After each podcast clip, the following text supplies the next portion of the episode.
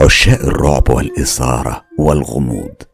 الليلة جرعة مكثفة من الأدرينالين الصافي. رحاب شابة عراقية زي كل بنات العراق الرائعات لكنها عندها هبة نادرة. مش موجودة غير عند فئة بسيطة من سكان الكوكب وهي إنها بتقدر تشوف إشارات ورموز بتنبه لأحداث ممكن هتصيبها هي أو الناس اللي حواليها. لكن وعلى عكس كل التوقعات ده مش بيحصل عن طريق مندل أو كوتشينة أو قراءة كف لكنه بيحصل عن طريق قواميس اللغة الإنجليزية. مفاجأة مش كده؟ طبعا اللي تابع معانا الحلقة الأولى اللي زعتها الأسبوع اللي فات عاش معانا أحداث مثيرة مفزعة ومرعبة. آخرها كان المفاجأة الرهيبة اللي قابلت رحاب لما فتحت المصحف ولقت مرشوش جواه حشرات ملونة وحبات ارز مطحون. الليلة لو بتنضم لنا لأول مرة كمل معانا الحكاية. وبعدها ارجع اسمع الحلقة الأولى اللي على الرابط بتاعها هتلاقيه موجود في أول تعليق على حلقة النهارده. على فكرة الأحداث اللي بحكيها في الحلقة كلها أحداث حقيقية وحصلت فعلا لرحاب وبننقلها بكل تفاصيلها زي ما حكتها لنا وأعاد صياغتها بالشكل الأدبي والإذاعي الممتع ده الساحر وليد جمال اللي هسيبه يكمل لكم حكاية سيدة القواميس وحلقة بعنوان إيد إبليس. أصدقائي وأهلي وأسرتي وعيلتي الكبيرة عيلة مستر كايرو المبدعين. مساءكم جميل. في البداية أحب أشكر كل شخص ساندني ودعمني الحلقة اللي فاتت. هبدأ بقى من غير كلام كتير علشان اللي جاي أصعب بكتير.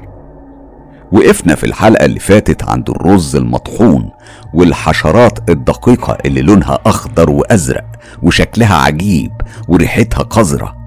محطوطة في أول المصحف ونصه وآخره. اللي ما سمعش الحلقة الأولى من سيدة القواميس بعنوان أبو مراية وتحذير الجن يروح يسمعها ويرجع علشان يعرف يتابع معانا. دلوقتي تعالوا نسمع رحاب. طبعا الموضوع كان واضح قوي إنه سحر ما كنتش محتاجة الصوت يقول لي حاجة. بس في اللحظة دي نطت في دماغي صورة إنسانة واحدة بس. الصورة دي كانت للحاجة كواكب. الحاجة كواكب دي تبقى أخت جوز أختي. أختي كانت في الفترة دي تعتبر عروسة وفي مشاكل كتير قوي مع جوزها. أنا افتكرت كمان اليوم اللي رشط لنا فيه السحر. هي كانت عندنا بتبارك لنا على البيت الجديد وطلبت مني إنها تصلي. ففرشت لها المصلية في الصالة وأخدت إخواتي جوة علشان تقدر الست تخشع في صلاتها والمصحف زي ما أنتوا عارفين كان في مكتبة الصالة. على العموم أنا استغفرت ربنا وأخدت قرار إني مش هتكلم غير باللي لازم يعرفوه وبس. هنا أنا ندهت على بابا اللي كان لسه بيتخانق مع ماما ووريته السحر. بابا استغفر كتير واتضايق قوي وأمي كذلك. ومحدش جه في باله أبدا إن ممكن يكون اللي عمل كده من بره البيت لدرجة إنهم عملوا تحقيق مع إخواتي كلهم.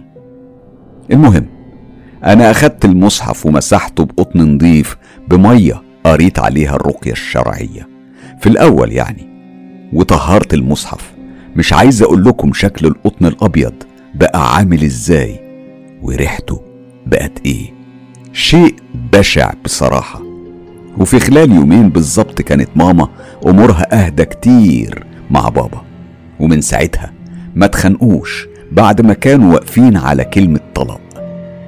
وفي يوم كان في الصيف والجو حر جدا وانتوا عارفين إن أنا أصلا جسمي بيطلع نار لوحده. فكنت بحاول أتغلب على الحر ده بإني أنام على السيراميك. ساعدني على كده إني كنت مطلعة تقريبا كل فرش الأوضة بره علشان كنت برسم صورة على الحيط بألوان الزيت. أنا على فكرة برسم حلو قوي. الصورة كانت لبطلتي المفضلة. ليدي أوسكار. بطلة أفلام كرتون. السيراميك كان بيبقى بارد أغلب الوقت. وفي ميعاد نومي اللي هو أصلا بيكون قرب الفجر كنت بقدر أنام. واليوم ده بالذات كنت ميتة من التعب وما قدرتش أقرأ أذكار المساء. أنا من طقوس نومي إن لازم الأوضة تبقى كحل. عندي ستاير تقيلة جدا على الشبابيك بس كان فيها نقشة ورد مخرمة بتدخل ضوء يكاد يكون معدوم من لمبة الصالة اللي بره أوضتي. لسه بحط دماغي على المخدة. لاحظت دخان أسود في رمادي بيتحرك بشكل مستمر على جدران الأوضة وبيقف بس عند كل زاوية ثواني معدودة وبعدين يرجع يلف تاني. رفعت راسي من على المخدة ثواني أركز معاه. كان هو وقف في زاوية من زوايا الحيطان وما اتحركش. رجعت أنام تاني. أنا كنت ميتة من التعب وعينيا خلاص هتغفل. وهنا حسيت بحاجة بتقعد عند راسي. في الجو ده سهل تحددوا أماكن أي حاجة عن طريق البرد اللي طالع من الأرض. ورايا مباشرة في حد قعد. بصيت ورايا ما لقيتش حد. بس أنا متأكدة من وجود حضور معين. سخونة نفس وجسم غير مرئي ورايا. بدأت أقرأ آية الكرسي وفي جزء من الثانية عينيا غفلت. وصحيت على الصوت بيكلمني وبيقول لي أنت بتقري الآية غلط بتقريها بالمشقلب وده كفر. قومي من مكانك وفوقي. والمفروض إني لسه بقرأ آية الكرسي بس للأسف فعلا كنت بدأت أقراها بالعكس. الكيان ده سيطر عليا وخلاني أقراها بالعكس. أنا فورا استغفرت ربنا سبحانه وتعالى وبدأت أقرأ آية الكرسي تاني صح. وهنا حسيت بكفوف قوية جدا وكبيرة جدا بتلمس رجلي من تحت. أنا استعذت بالله أكتر من مرة وفجأة الكفوف دي ضربتني على رجلي اليمين بقوة كبيرة جدا لدرجة إني قمت جري من مكاني من غير ما أخد أي حاجة من أوضتي وطلعت نمت مع إخواتي في الصالة اللي بره علشان أحس بالأمان. دي أول مرة أحس إن معايا كيان حقيقي ملموس. أيوه هو غير مرئي لحد دلوقتي وحطه تحت غير مرئي لحد دلوقتي مليون خط لكنه موجود. أنا عايز أقول لكم إن المكان اللي اتضربت عليه في رجليا اليمين ما بيخفش. كل كام يوم لازم تتجدد إصابة فيه أو جرح. بعد يومين. لقيت إخواتي الاتنين الصغيرين جايين جري عليا بيصوتوا وبيقولوا صافي صافي. صافي ده اسم أختي الكبيرة اللي اتجوزت. كانت متعودة تيجي زياره وتبات معانا ليلة ولا ليلتين وترجع بيتها. كانوا بيفرحوا قوي بوجودها معانا وكانوا بيستنوها أول ما تدخل من الباب ويعملوا لها احتفال صافي صافي ده. هديتهم وقلت لهم مالكوا يا بنات؟ هي صافي جت ولا إيه؟ ردت عبير الصغيرة وقالت كانت موجودة على الباب بس اختفت. بصيت لرانيا اللي أكبر منها بشوية وبصيت لها بتشكك وقلت لها هي مين يا رانيا؟ رانيا قالت بدون تردد وهي بتنهج من الانفعال إن لم يكن من الرعب صافي يا رحاب صافي صافي كانت هنا واختفت. كانت واقفة على باب الشارع ولابسة بلوزة حمراء وشعرها كان أصفر وطويل. كل المواصفات فعلا مطابقة لمواصفات صافي. بس صافي شعرها أسود ليل مش أصفر. كملت رانيا وقالت لي لما سمعت صوتنا بصت لورا واترسمت على وشها ابتسامة مرعبة ظهرت فيها أسنانها سودة وعينيها كان لونها اتغير للون الأحمر كأنها قصدة تخوفنا يا رحاب. هنا سكتت رانيا فقلت لها وأنا ببلع ريقي وبعدين؟ ردت عبير وقالت وبعدين اختفت خالص يا رحاب كأنها ما كانتش موجودة أصلا. برغم إحساسي بالحضور إلا إني أخدتهم في حضني وقلت لهم استعيذوا بالله بس من الشيطان الرجيم وربنا هيحميكم بس محدش يحكي الموضوع ده لبابا ولا لأي حد. الأحداث كترت أكتر وكل واحد في البيت كان بيشوف حاجات فكان لازم نقول لبابا اللي كان دايما بيستخف بكلامنا ويقول لنا إن دي تهيؤات واللي أنتوا بتشوفوه ده في الحقيقة ما بيحصلش. كالعادة يعني بابا شايفنا بنتدلع وبنتوهم حاجات. ماما هي اللي كانت بتواسينا بإننا نستعيذ بالله من الشيطان الرجيم ونستحمل لأنه الظروف والحرب مش هتدينا فرصة إن إحنا نشوف بيت تاني. من الآخر هو ده البيت اللي إحنا مضطرين نستحمل ونعيش فيه. حصلت بعد كده شوية حاجات خفيفة لحد ما اتخطبت نغم أختي. كان قبل دخول الشتاء بشوية. هي كانت في إعدادي وكانت بتنام مع ليلى أختي اللي أصغر منها وبرضه في إعدادي. نغم كانت متعودة لما بابا ينام تاخد التليفون وتطلع بيه السطح تكلم إبراهيم خطيبها. وبعد ما تخلص تنزل تتسحب. تحط التليفون مكانه وترجع تنام جنب ليلى أنتوا عارفين بقى موضوع الكلام في التليفون ده في فترة الخطوبة يعني ممنوع. ففي يوم أخدت نغم التليفون وطلعت السطح علشان تكلم إبراهيم. وكانت ليلى نايمة. بعد كام ساعة كده صحيت ليلى على حد بيشد الكوفرتة من عليها. عقبال ما فتحت عينيها وبصت قدامها كانت نغم وصلت لأول الأوضة. فندهت عليها ليلى بصوت عالي. نغم بتعملي إيه؟ واخدة الغطا ورايحة فين؟ اتسمر جسم نغم مكانه وما قالتش ولا كلمة وده اللي خلى ليلى ترفع نص جسمها اللي فوق من على الفرش علشان تتأكد من ملامح نغم أكتر وتقول لها نغم مالك مش بتردي عليا ليه؟ وما قلتيش انت واخدة غطانه ورايحة على فين؟ وبحركة شبه آلية لفت نغم وشها بزاوية تسعين درجة. تكاد تكون خالية مش بس من المشاعر هي كانت خالية من الحياة ككل وما نطقتش بحرف. مع تكرار السؤال للمرة التالتة إيد نغم سابت الغطا اللي كانت شايلاه على ظهرها ولفت وشها بشكل آلي تاني لقدام ومشيت. مع عبارات اللوم والغضب من ليلى اللي اضطرت إنها تقوم تجيب الكوفرتة وترجع تتغطى وتنام تاني. وتاني يوم الصبح ليلى طبعا كانت واخدة جنب من نغم اللي ما كانتش عارفة ليلى زعلانة من إيه وكانت الصدمة لما أجبرت ليلى على الكلام. ليلى قالت لها أنا عايزة أعرف بس أنت كنت واخدة الغطا ورايحة على فين؟ نغم قالت بكل صدق مش أنا اللي عملت كده. أنا أصلا كنت بكلم إبراهيم لحد النهار ما طلع. وأنت شايفاني من قبل ما تنامي وأنا باخد التليفون وبطلع السطح. هكون أنا إزاي بقى؟ قالت ليلى والرعب بيترسم على وشها. يعني يعني أنت يا نغم مش نزلتي بعد شوية ونمتي جنبي؟ فترة مش قليلة وبعدين قمتي اخدتي الغطا بتاعي وبتاعك وأنا اللي وقفتك. ردت نغم بحدة. إزاي يا بنتي؟ وأنا بتكلم بالإنجليزي؟ بقولك أنا مخلصها بتليفون من شوية صغيرين ولسه ما نمتش أصلا ولا نزلت من فوق السطح غير الصبح. في نفس اليوم بعد ما رجعت من الجامعة نمت شوية وصحيت كالعادة على المغرب ودخلت الحمام آخد دش كعادتي. وبرغم تحذير ماما ليا بلاش آخد دش في الوقت ده من اليوم أو بالليل عموما. بس أنا جسمي ما بيستحملش يا جماعة حقيقي. أنا جسمي بيطلع صهد على طول. المهم أخدت اللمبة الجاز ودخلت الحمام. النور طبعا كان قاطع. طول الحرب النور تقريبا ما كانش بيجي غير ساعتين.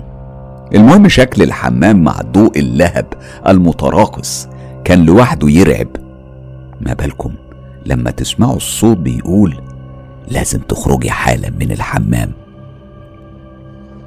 أنا جه في بالي يعني هو إيه اللي بيحصل؟ أنا إزاي يعني؟ بس أنا مش هقدر أكمل اليوم من غير الدش فرد عليا الصوت وكأنه عايز يعاقبني. طب خلي عينيكي على ضلك في المراية. كنت حطيت الصابون على شعري وبرفع ايديا الاتنين. مش عارف أقول لكم إيه إحساس يعني يقدر يوصل لكم الرعب اللي شفته ولا اللي لمسته. ظهرت إيد من العدم. ما ظهرش لونها لأنها كانت سودة. صوابعها طويلة وضوافرها أطول. ملمسها كان ناشف متيبس كأنها من حراشيف أو عظم. ليها ضوافر طويلة وكأنها إيد الشيطان نفسه طالعة من قلب المقابر. دلوقتي حالا بتحسس على شعري من أوله لاخره وهنا أنا يا دوب لحقت أخطف الفوطة من على الشماعة وألف بيها جسمي وأنا بجري وأنا بترعش من الحمام لحد أوضتي. أنا طبعا كنت بقرأ اللي يجي على لساني من القرآن.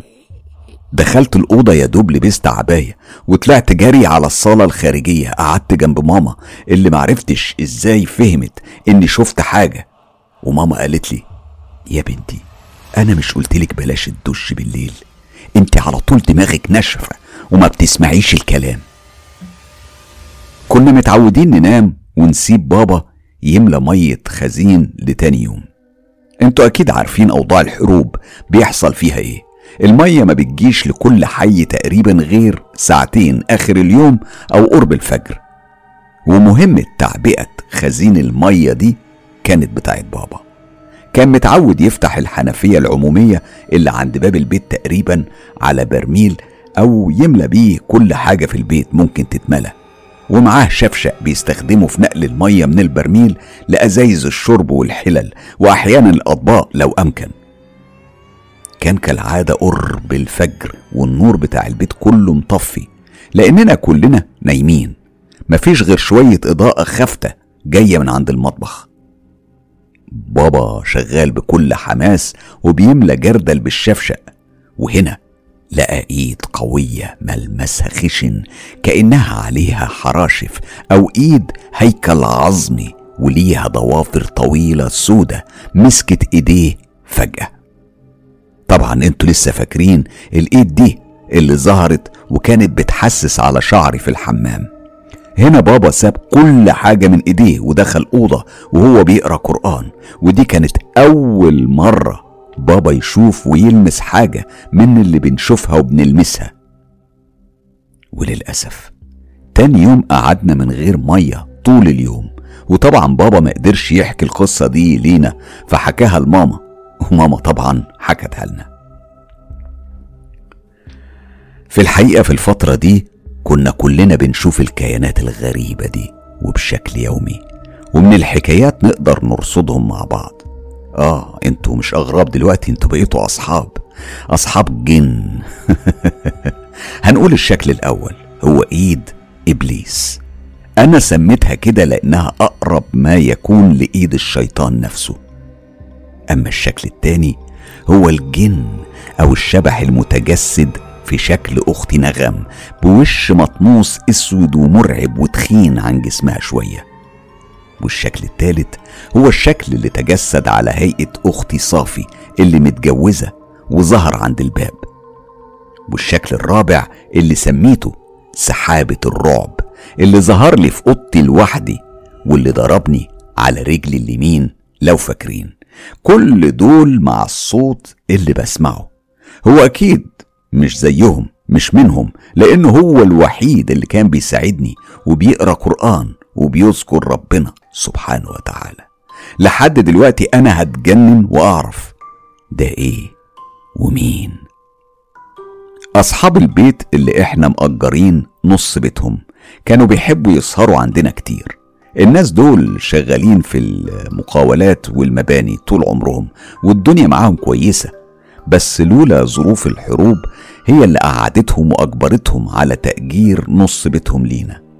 البيت ده كان فيه ستات كتيرة قوي بحكم إن فيه تمن رجالة إخوات. نصهم متجوز ده غير الست الكبيرة وكمان الإخوات البنات. كان واحد من سكان البيت ده وهو تقريبا اللي شطب بياض بيتنا كان اسمه صفاء. كان دايما بيشكر فينا وفي أخلاقنا ومظهرنا المنسق الجميل وكان معجب باختي نغم اللي كانت وما زالت في إعدادي بس ما كانتش لسه اتخطبت لإبراهيم. وفعلا هو طلب إيديها من بابا وبابا قال له إزاي بس يا صفاء؟ يا صفاء يا ابني سحر مراتك زي بنتي ومن أقرب البنات لبناتي. ده غير إن نغم يعني لسه في إعدادي صغيرة على موضوع الخطوبة والجواز ده يعني لسه بدري قوي دلوقتي. وزي ما تقولوا كده هو فسحه بالشياكة كانت الست أم علاء اللي هي أمهم وعلاء ده اللي هو أكبر إخواته كانت زي ما قلت لكم بتظهر عندنا كتير هي واشواق مرات علاء وسحر مرات صفاء. اشواق هي كمان كانت تخينة ومبهدلة. بس كانت ملامحها جميلة جدا. وبرغم إن جوزها علاء ما كانش يعني كامل الأوصاف كان مش متعلم ومش مركز يعني وغالبا تحس إنه تايه بس كان عايز يتجوز عليها. في واحدة من السهرات مع الستات قالت لنا أشواق نخلي بالنا من سحر علشان عرفت إن جوزها كان عايز يتجوز نغم وهي ليها في الأسحار والشغل ده. أشواق خلتني اتشجعت وقلت لها بس هنا في جن كتير يا أشواق بغض النظر عن السحر اللي ممكن تعمله سحر يعني. استغربت جدا أشواق وقالت لا خالص طول عمرنا ساكنين البيت ده وما ظهرش أي حاجة من اللي بتقولي عليها. هو بس حماية قبل ما يموت قال وهنا قطعت كلامها فجأة. قلت لها أنا بحماس مختلط برعب. قال إيه يا أشواق؟ بالله عليكي قولي. سرحت وكأنها بتفكر في كل كلمة قبل ما تقولها وبتندم على اندفاعها في الكلام من الأصل وقالت أبدا هو بس حذر علاء وإخواته من أي حد يس يسكن فيهم الأوضة اللي هو فيها واللي, واللي مات فيها يعني. طبعا مش محتاج أقول لكم الأوضة دي هي أوضة مين دلوقتي. طبعا كلكم عرفتوا إنها أوضتي. الشيء الغريب اللي كان هيجنني ليه الكيانات دي بدأت تظهر دلوقتي؟ واضح إن لما سكان البيت كانوا عايشين فيه ما كانوش بيشوفوا حاجة من دي خالص. إزاي بقى إحنا اللي بنشوفهم وبشكل شبه يومي؟ هل يا ترى فتحي للقاموس هو السبب وفتح علي الجحيم بنفسه؟ أكيد مش هقدر أعرف إنما هقدر أعمل حاجة واحدة دلوقتي إني ما أفتحش القاموس تاني مهما كانت الأسباب. وفعلا آخر مرة فتحته كانت من فترة طويلة. وخلاص إن شاء الله هتبقى آخر مرة. برغم المغريات والمحايلات اللي بتوصل التوسل من إخواتي في الفترة دي إني أفتحه وأحاول أشوف إيه اللي بيحصل معانا بس أنا قراري كان نهائي وحاسم. لحد ما في يوم جت تزورنا نورة مرات ابن عمي الكبير مجدي. وبصراحة كانت ميتة من العياط على مرات عمي اللي كانت ست في منتهى الأخلاق والتواضع وقريبتنا كمان من بعيد. كانت حالتها بتتدهور وبتسوء وخلاص شبه يعني في أيامها الأخيرة حزنا على ابنها عاطف اللي اختفى بقاله فترة. عاطف كان طالب مجتهد في كلية الزراعة وكان فاتح محل جنب الدراسة يعني عامله كوافير بيشتغل فيه وقت العصرية. كل بيت عمي كان بيعتبر عاطف خطيبي في المستقبل. الموضوع مش أكتر من وقت وأنا بصراحة كنت بشوفه أخويا اللي اتربيت معاه. طبعا خبر زي ده على أخواتي وماما ما كانش هيعدي بالساهل من غير ما يطلبوا مني أفتح القاموس. وقصاد إصراري الشديد اللي كانوا بيقابلوه بتوسلاتهم وكلام زي حرام عليكي. طب لو مش علشان المفروض هو يكون في مقام خطيبك يبقى علشان خاطر أمه الست الجميلة اللي ما تستاهلش كده. طيب حتى لو مش علشانها ولا علشان ابنها يبقى علشان عمك. كل ده ونورة متنحة مش فاهمة حاجة.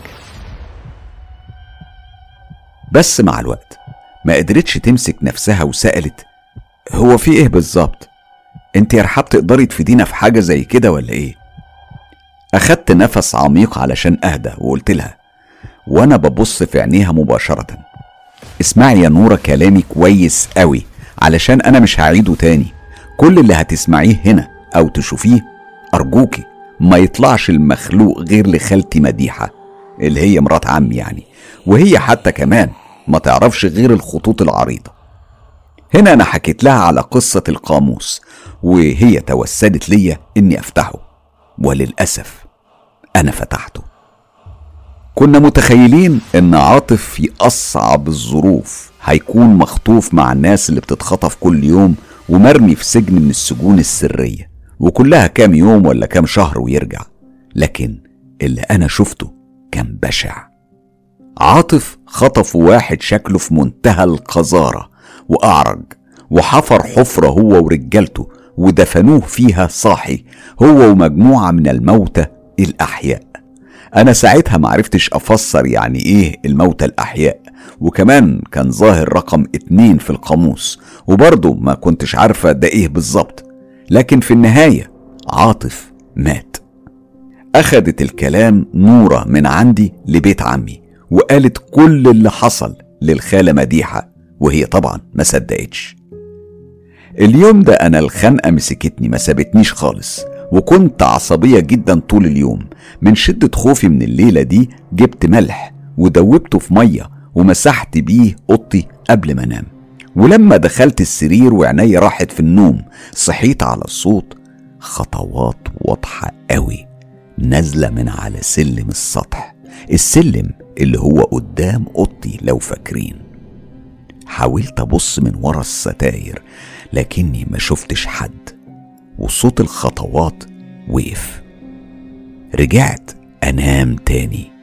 صوت الخطوات اشتغل خطوات واضحة ومسموعة كانت بتوصل لحد آخر السلم وتطلع تاني بس ما كانتش بتقرب ناحية أوضتي.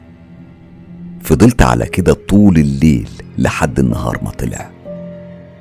طبعا وجودنا في البيت ده كان شبه مستحيل وبرضه فكرة إننا نسيبه ما كانتش واردة بالمرة في ظروف الحرب دي. لكن من باب إننا نكون عملنا اللي علينا. طلبنا من أخويا أحمد إنه يشوف حد من أصحابه يمكن يعرف بيت معروض للإيجار. وفعلا أحمد سأل لؤي صاحبه على أي بيت يكون معروض للإيجار في منطقة الغزلية. هي منطقة مرموقة جدا في بغداد والمفروض إن السعر يكون مناسب.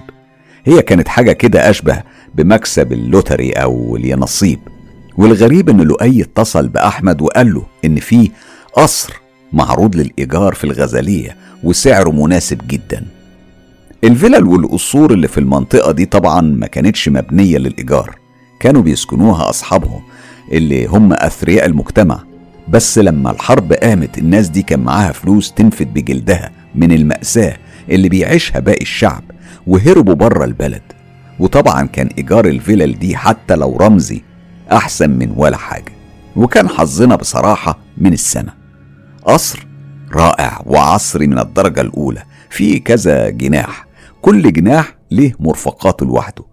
وكان في حمام سباحة بتحيط بيه تماثيل أطفال وملايكة من كل جانب. بس للأسف حمام السباحة اتردم لأن في طفل صغير من أولاد صاحب القصر مات فيه غرقان. الهول بتاع القصر كان فيه طاقة كده على شكل مثلث آه ليه ألوان رائعة بتدخل نور الشمس طول اليوم وبتنور القصر بألوان غاية في الجمال والروعة. وبالليل تقدر تتفرج منها على النجوم والقمر. القصر كان مبني على هيئة سفينة من النص واسع جدا ومن الأطراف كان واخد آه، سحب تصميم السفن البحرية وعلشان كده سميناه بيت السفينة. وفعلا إحنا نقلنا من بيت المحمودية إلى قصر الغزلية. في الفترة دي حسيت إنها مرحلة انتقالية لازم يتغير فيها كل حاجة. فبدأت أستغفر ربنا كتير وأصلي أكتر وكل يوم آخد عهد إني مرجعش لفتح القاموس تاني وأندم على تأثير الآخرين عليا. تخيلوا كده سيدة القواميس من غير قواميس. ساعتها بجد كنت على أتم الاستعداد إني أخسر أي حد يحاول يجبرني أو يأثر عليا إني أفتح القاموس. ومن أول أيامي في قصر السفينة حلمت حلم كان عجيب جدا وجميل جدا. ركزوا معايا في الحلم ده علشان مهم قوي. اللي فاتح الفيسبوك وهو بيسمعني يقفله علشان يركز. حلمت إني في أوضة كده شبه جناح العرايس في الأوتيلات وأنا كنت لابسة أبيض في أبيض شعري طويل ولونه أسود بيلمع واصل لحد رجليا وكنت مبسوطة جدا. حسيت بإيدين رقيقة بتتحط على كتفي وصوت شاب جميل وعميق بيقول مش يلا بينا بقى يا حبيبتي علشان أهلي مستنيينك تحت. لفيت لورا علشان أشوف أجمل وش ممكن حد يشوفه. معرفهوش بس روحي عارفاه وعايزاه. حاسة إنه قريب مني قوي. مع إني كنت مكسوفة منه جدا ومع ذلك ما قدرتش أمسك نفسي من التأمل في ملامحه الجميلة. كان لابس قميص أسود مخطط بأبيض بالطول. أخدني ونزلنا على أوضة السفرة. أوضة كبيرة جدا فيها سفرة طويلة قوي قاعد عند طرفها من هناك ست كبيرة في السن. لونها كده يعني حنطي وملامحها جميلة وباين عليها الطيبة. وقاعد على يمينها بنتين شكلهم توأم ولابسين زي بعض بالظبط. أما بقى على شمالها كان قاعد شاب جميل جدا يمكن أجمل من القمر نفسه. لونه أبيض زي الشمع وعيونه لونها أزرق. أزرق ما شفتش زيها في حياتي كلها. واضح كده إنه أخو جوزي في الحلم. البنات أكيد إخواته وأكيد كمان الست دي أمه. الغريبة بقى إني في الحلم كنت عارفة إن أخو جوزي ده هو الشيطان بنفسه. أيوة إبليس متجسد في شكل إنسان. كان بيبص لي بصات كلها إيحاءات وكان بيتفرس في مفاتني. واضح من عينيه شهوة مش طبيعية وفضلت عينيه عليا طول الوقت. الحلم ده عمره ما غاب عن بالي لحظة. في نفس الوقت موضوع عاطف ابن عمي كان مرحش من بالي وفضلت أدور في الأخبار وأدور عن المتغيبين لحد ما وصلت الخبر كان بيقول إن السلطات آه، عثرت على بيت لسه بيتبنى جديد. العمدان بس اللي اللي كانت موجودة هي الحاجة الوحيدة اللي كانت موجودة وبرغم قدم العمدان بتاعت البيت إلا إن البيت ده اتصب له خرسانة جديدة من كام يوم. طبعا الشرطة شكت في الموضوع وحفروا الأرض تاني. وقتها لقوا جثة عاطف ابن عمي وإيديه مربوطة ورا ظهره ومحفور له حفرة غويطة قوي واترمى فيها. الغريب إنهم لقوا جنبه عريس وعروسة ودول اللي كانوا مكتوبين رقم اتنين في الرؤية متكتفين هم كمان ومعاهم المعازيم. ومرميين في حفرة غويطة. واضح إنه كان فرح وكل اللي كان فيه اتعمل معاهم نفس الموضوع وصبوا عليهم الخرسانة وهم عايشين. وبعد عمل التحريات اللازمة آه، اللي نقلت الشرطة ما بين بقى مشتبه فيهم كتير إلا إنهم وصلوا في النهاية لشخص أعرج بيزق عربية خشب عامل نفسه يعني شحات وبينقل بضايع للناس بمقابل مادي. هو اللي وشى على ابن عمي وقال إنه فاتح كوافير وإنه بينتمي لحزب معين وكذا وكذا بالكذب وعلشان كده هم قتلوه. الخالة مديحة بعد ما عرفت الخبر ده جات لها جلطة وكانت هتروح فيها آه، لولا ستر ربنا ومن ساعتها وهي اتغيرت قوي ما بقتش بتضحك خالص وبقت زهدة في الحياة. وفي مرة قعدت مع نفسي وحاولت أفتكر أول تواصل مع الصوت اللي بيكلمني وهنا رجعت لي ذكريات سنين كتير لورا. أنا كنت أشطر واحدة بين إخواتي لدرجة إن بابا كان بيعاير بيا أخويا أحمد اللي كان أصغر مني بثلاث سنين. وللأسف لتفضيل بابا الولاد على البنات بشكل واضح برغم إنه متعلم تعليم عالي. بابا أصلا خريج معهد إدارة واقتصاد وكان مدير مستشفى ومع ذلك كان وارث القمع من باباه. وكان بيحاول يورثه لأحمد اللي اتأثر كتير بكلام بابا وكان دايما في مقارنة معايا. وده كان سبب احتقان العلاقة بيني وبين أحمد طول عمرنا. يعني طول عمرنا بيتلكك لي على أي حاجة وبيحاول يمارس عليا سلطته. بس أنا كنت دايما متفوقة لدرجة إن أختي صافي اللي كانت أكبر مني بتقولي أنا مش فاهمة أنت إزاي ما بتفتحيش كتاب غير كل يوم ساعة بالليل وبتسمعي معاه أغاني.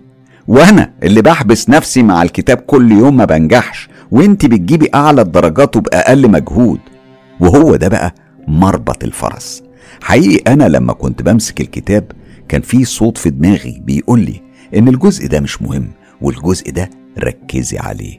وشكل الامتحان هيجي إزاي؟ كنت متخيلة إنها توقعاتي الشخصية. هل معقول يعني يكون الصوت هو السبب؟ كنت ببقى عاوزة يعني ببقى عارفة حرفيا شكل الامتحان قبل ما أدخله. ده غير إن عندي ذاكرة فوتوغرافية زي ما بيقولوا. يعني كانت زي الكمبيوتر كده لما أحب أستدعي أي معلومة بقدر أجيبها في أي وقت.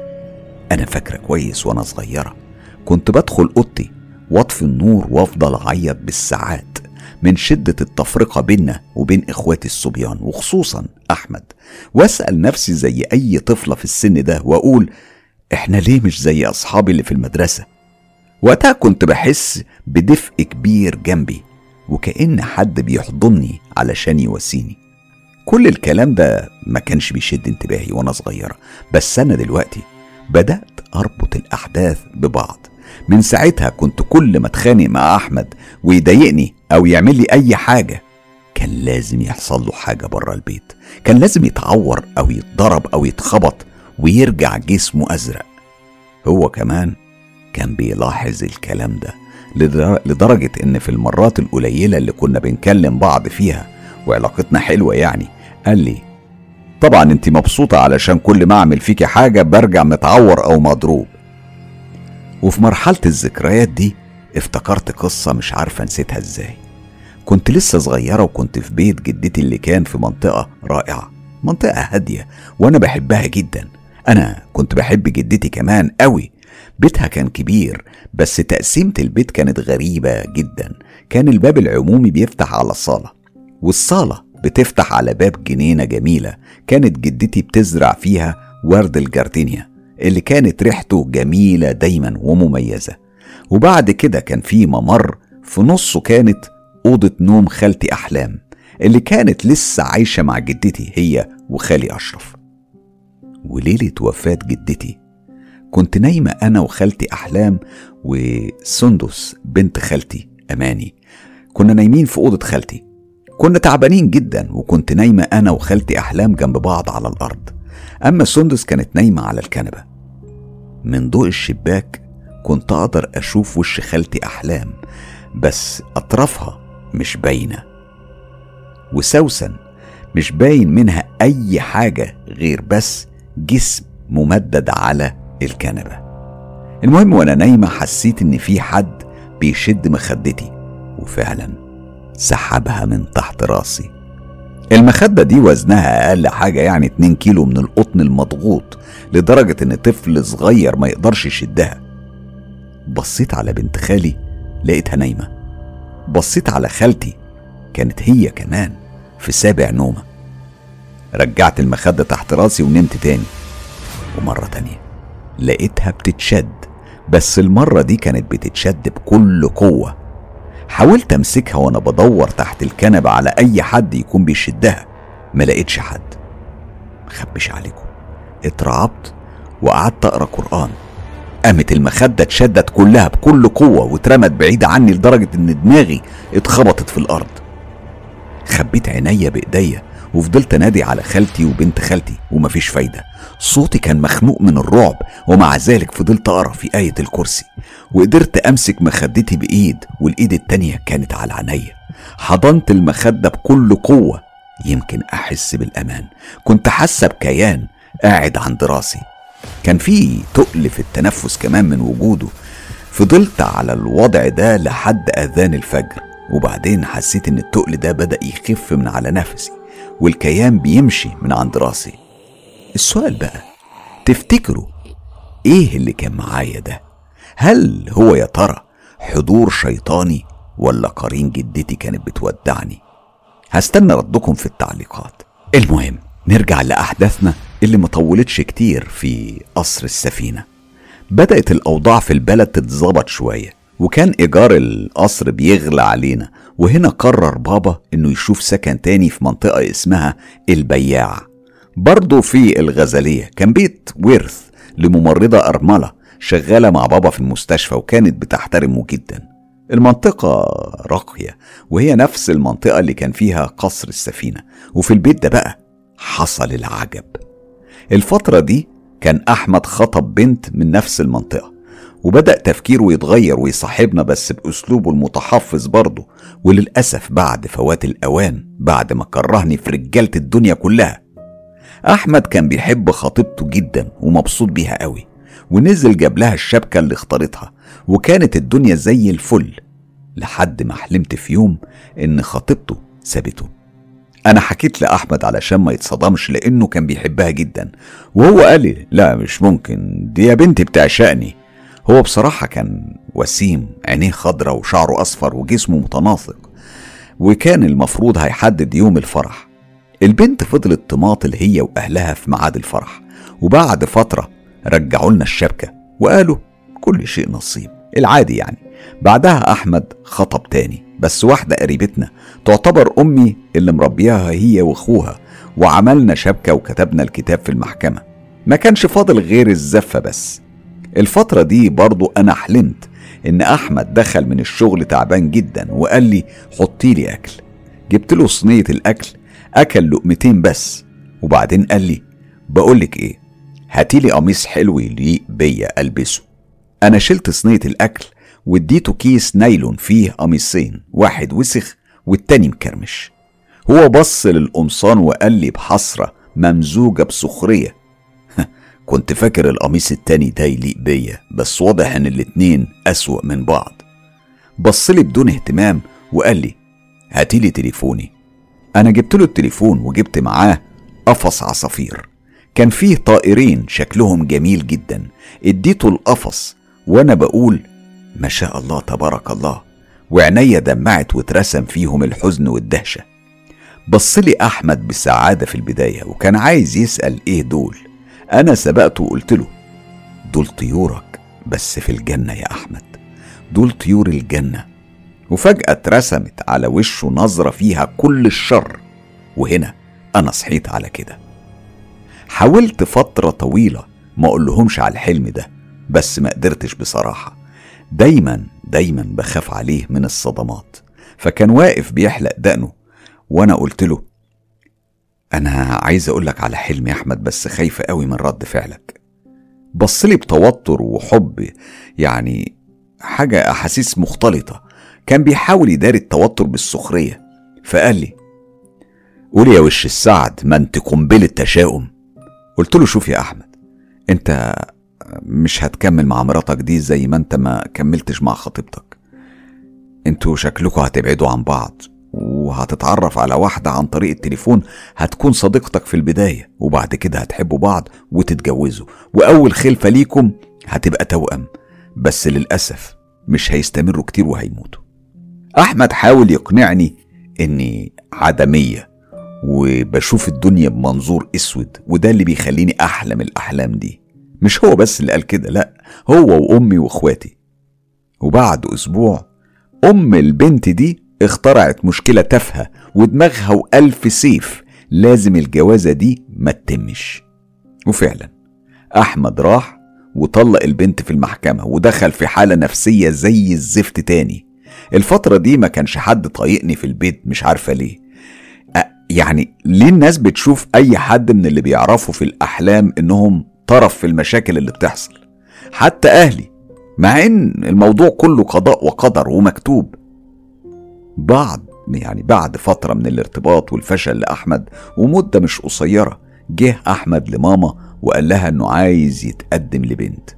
البنت دي بنت خالة واحد صاحبه وكان مرتبط بيها سنة عن طريق التليفون وتقابلوا كذا مرة.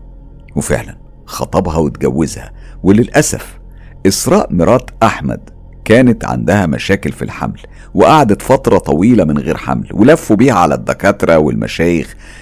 هو يعني ما كانش فيه سبب عضوي لعدم الخلفة. المشايخ بقى فيهم جزء قال إنه حسد وجزء تاني قال إن فيه جنية تبع العمل كانت معمول هي اللي منع الحمل. وفي ناس قالت اللجوء إلى الله.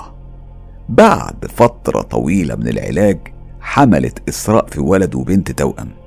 الولد مات بعد الولادة مباشرة والبنت ماتت بعد يومين. الفترة دي كان كل الناس أمنوا بموهبتي وكلهم كانوا بيقصدوني في فتح المندل أو القاموس حتى إسراء مرات أحمد وإخواتي وصديقاتي. اسمعوا أنا حاسه إني طولت عليكم. لو عايزين تعرفوا بقى باقي حكايتي أنا رحاب رورو. استنوني الأربع اللي جاي على قناة مستر كايرو. هستنى رأيكم طبعا على قصتي في التعليقات وهرد عليكم كمان. في كل تعليق هتكتبوه. ليه تشترك في قناة مستر كايرو؟ علشان توصلك آخر المعلومات اللي ممكن تفيدك وتحميك من عالم السحر والسحرة وكمان علشان تكون ملم بعالم الجن والعوالم الغامضة اللي بتشاركنا حياتنا. لو عندكم تجارب حقيقية وحصلت بالفعل ليكم أو لحد من أصحابكم وحابين تشاركوا بيها أصدقاء مستر كايرو ابعتوا التجارب على الصفحة الرسمية للإعلامي حسام مصباح على موقع التواصل الاجتماعي فيسبوك أو على تطبيق تليجرام وده الأفضل. كل الروابط دي هتلاقوها موجودة في خانة الوصف وفي أول تعليق. وللحصول على كل الحصريات انضموا ل group تجربة رعب مستر كايرو وصفحة هستيريا على موقع التواصل الاجتماعي فيسبوك. ولو حابب تدعم تجربة مستر كايرو ادعموا بالاشتراك في القناة أو بالإعجاب بالكليب لو عجبكم طبعا و share الكليب في كل مكان. واتساب ماسنجر إنستجرام وأخيرا تيليجرام. خلي الدنيا كلها تعيش تجربة مستر كايرو.